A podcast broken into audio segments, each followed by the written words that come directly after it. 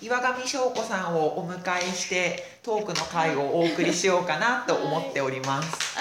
ありがとうございます。よろしくお願いします。えっと一応ディベートラジオなのでディベートの話からした方が、そうです。はい、ディベートの話は新幹ね、線の匂いする。新幹線の匂い？で誰か。わかんない。ディベートラジオ、ディベートの話しないまま終わりそうな気がするので。えっと、やってる、やったるで代表？あはいそうです。代今でも代あ今は違い表。ます元代表。はいえっと、やったるで阪大っていう、あの、大阪大学のディベートサークルがありまして。やったるで阪大の元代表です。これやっぱりディベートつながり。あそうですそうです。はいディベートつながりで。へえ。これはその元からあったそのサークルだったんですか？いやえっ、とこれは私たちが大学1年生の時にあの立ち上げたサークルでもともと大阪大学にあのディベートをするサークルとかが日本語の方がなくて。あはい、っていうのがあって、まあ、あのとある大学の中での授業がきっかけでその時にまあディベートをちょっと扱ってなんかみんなで全国大会にこう行こうみたいなこう趣旨ことがあったんですけどそこでその大会がきっかけでこれをこうずっとやっていけるようにサークルにしようみたいな感じではい。サークル今日は結構そのもともとディベートを知ってたとか参加やったことがあるっていう方が結構多かったんですか？あいや初心者ばっかりでそれが。全然いなくて最初に立ち上がった時は。でみんなもう右も左も分からずとりあえずなんか大会に出たんですよ。そしたらボロ負けして。っていうの高校の時とかからすごいやってる人たちがあの結構いらっしゃってそこでなんか初めてディベートのコミュニティというかディベートすごい必要だけど全然こう大学生活普通に生活してたら多分太刀打ちできないみたいなことを思ってそれを継続してこうサークルでやっていけたらいいなっていうのでこう立ち上げて活動をしてたって感じです。最初何人ぐらいからスタートあ最初の時は5人いたらあのサークルにできるっていうルールがあるんですけど5人とあの顧問の先生がいたらいいみたいな。でとりあえず5人集まってその5人目みたいな感じで私が入ってでその後はそのサークルができたって噂を聞いてディベート経験者の子がこう入ってきたりとかそれでそうですね。最初はまあ5人からまあ7人ぐらいになったり、まあ、そこから次の年に、まあ、新しい子が入ってきてくれたりっていう感じで、まあ、今はそうですね私はもうそんながっつりやってるわけじゃないんですけど十何人とかになっていろいろ3年間で増えた3年間で増えて今後輩がすごい頑張ってくれてて、はい、最初にか勝てた試合がなんか結局6月1年生の6月ぐらいにサークルになったんですけど、まあ、12月とかになんか最初の1勝がこうできてみたいなところでそれから今の後輩たちがすごい頑張ってくれてて大会で結果を残してくれたりなんか準優勝とかあのベストディベーターっていうなんかディベート一番こう上手かった人にこう贈られる個人賞みたいなのがあるんですけどそういうのを取ってくれたりとか。もうやったるではなんかこの業界では定着してるっていうか定着してまあ、結構前からあったサークルのような感じになってるよね。すでにね。はいやってきてで、はい、よかったなと思ってますで私がいた時に私が思ってたのはなんかディベートをもっとこう身近にいろんな人にこうやってほしいなっていうのがあって関西であのそのそれこそディベートの種類ってこうアカデミックなこう何ヶ月もリサーチをしてっていうのとその簡単なこう論題でそれこそこのラジオがこうやってるようなこう身近な話題でディベートしようみたいなこう大体こう2つぐらいのあれがあるんですけどその中でこう身近な論題を使ってその場で即興であのチームを組んでもらって初めましての人たちとこうディベートをやってっていうのを大会にしようっていうことで私たちの代からそのディベートの即興大会っていう大会を関西で開いてて。開いたの開く側になって運営をしたりとか、まあ、いろんな方にこう来ていただいてそのディベートをこうどっちかっていうと広めるみたいな活動とかけいろんな人をディベートでこうつながるみたいなうん活動を私はしてでそっちの方が楽しくてなんかあんまりこうか勝つとことにこうガツガツできなかったのは結構あのいうとそうなんか運営するとかその会を催すことに喜びを見出すタイプな。んですもともとってなん か私それがちょっと勝手に共感を持ってるところで、なんかこう会を催してこう動いていくのが好きだから、なんだろう岩上さんがいろんなところをこう発信してるのとかを見ると、い。おおちょっといいなと思って。あ本当ですか？やったでそれで熊本若者会議もはい若者会議の説明とかからどうですか？あいいんですか？ありがとうございます。実はそれで今は自分のやってる活動としてはその熊本若者会議っていう団体を運営というか立ち上げていてそのそれこそ運営をしたりとかいろんなこう会をするっていうところで今活動をしていてその若者会議っていうのはもともと地方とか地域の中でこう若い人たちとか全国の人たちが集まってこうアイデアを出し合ってこうもっと地域を面白くするとかそれを若い人の力でこう盛り上げていこうっていうようなこう会議とかプログラムがもともとあったんですけどそれにこう参加したことで影響を受けて、まあ、これを熊本でもこうもやりたいみたいなのを思って今全国各地に結構あるんですけど京都とか長野とかいろんなところで開かれてるのを、まあ、今度熊本でこれをやりやろうということで今動いていてなんかそうですねこう会のこう大きなこう枠というか何をこうやるのかってところとしては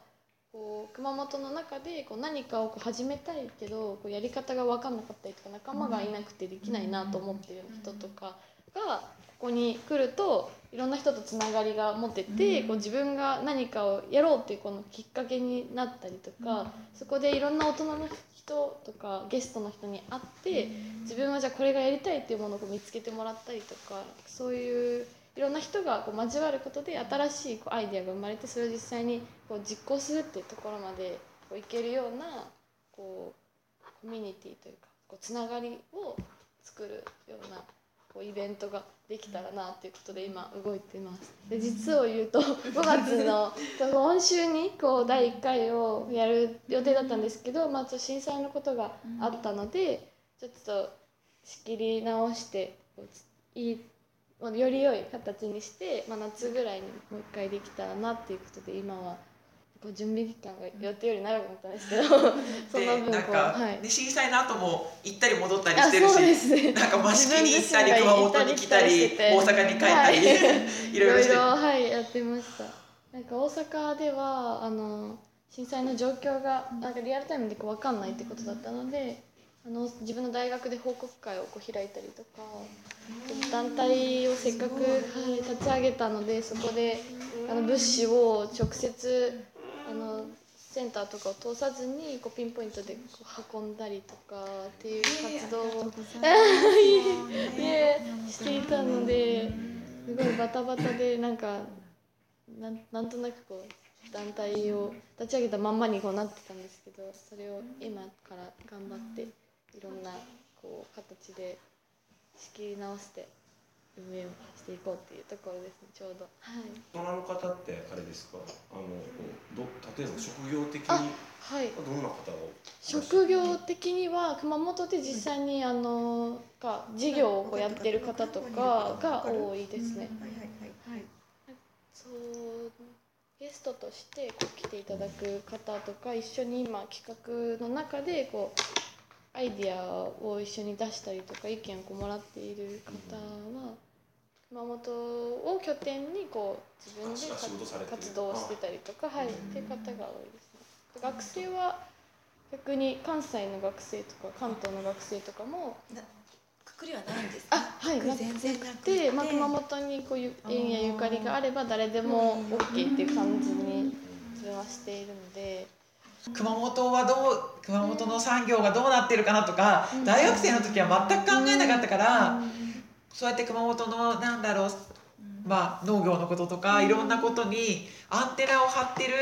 あなたたちが本当すごいと思ってなんどういうところがそういうところに関心がいくのかなって私もめちゃめちゃ顧みてなかったですよ。本当に。あのおなんか県外にすごい出たいっていうことをずっと思ってたのでこう高校の時から。なので熊本になめなんから出てきて実際に関西でそのディベートを始めたりとか他にもいろんなこととか参加してめっちゃ楽しかった。楽しいですよね。そう大学生活とか 社会人何年か目までとかははい。結構、まあ、遊びっていうかうん。人とのつながりが楽しいから地元のこととか全然全考え然何にもそうです。そう本当に何にも考えてなかったんですけどその私はたまたま長野県でそのあった若者会議っていうイベントに行った時にその他の地域の人逆にその長野県でそのすごいいろんなことやってる大人の人たちとか面白い活動とか取り組みをたくさん見聞きしてえなんかこれって自分の地元でもこの同じように起きてるのかなみたいなところに疑問を持ってなんかえ熊本ってなんかそんなの私は高校生の時知らなかったのでなんか何もないんじゃないみたいなことをこう思ったのが最初でそこからでも実際に熊本に帰ってきたらこういろんな活動してる人とかが実際にはいらっしゃってあなんか知らない子だけだったんだでもアンテナを自分でこう張れって言ってもすごい難しい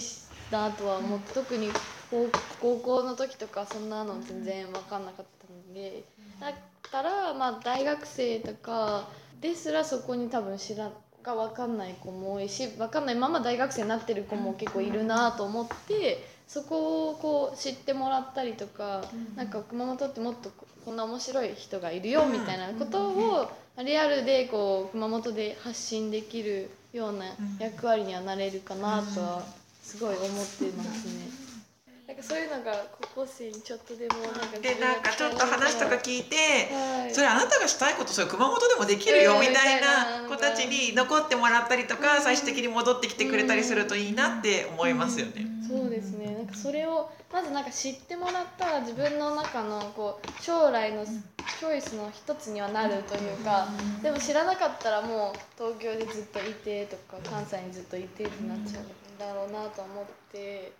だからもっとこうポジティブなこう理由で熊本にこう戻ってきたりとか熊本と関わるような人がなんか増えたらなんか楽しいのかなっていうのはすごい思いますね。はい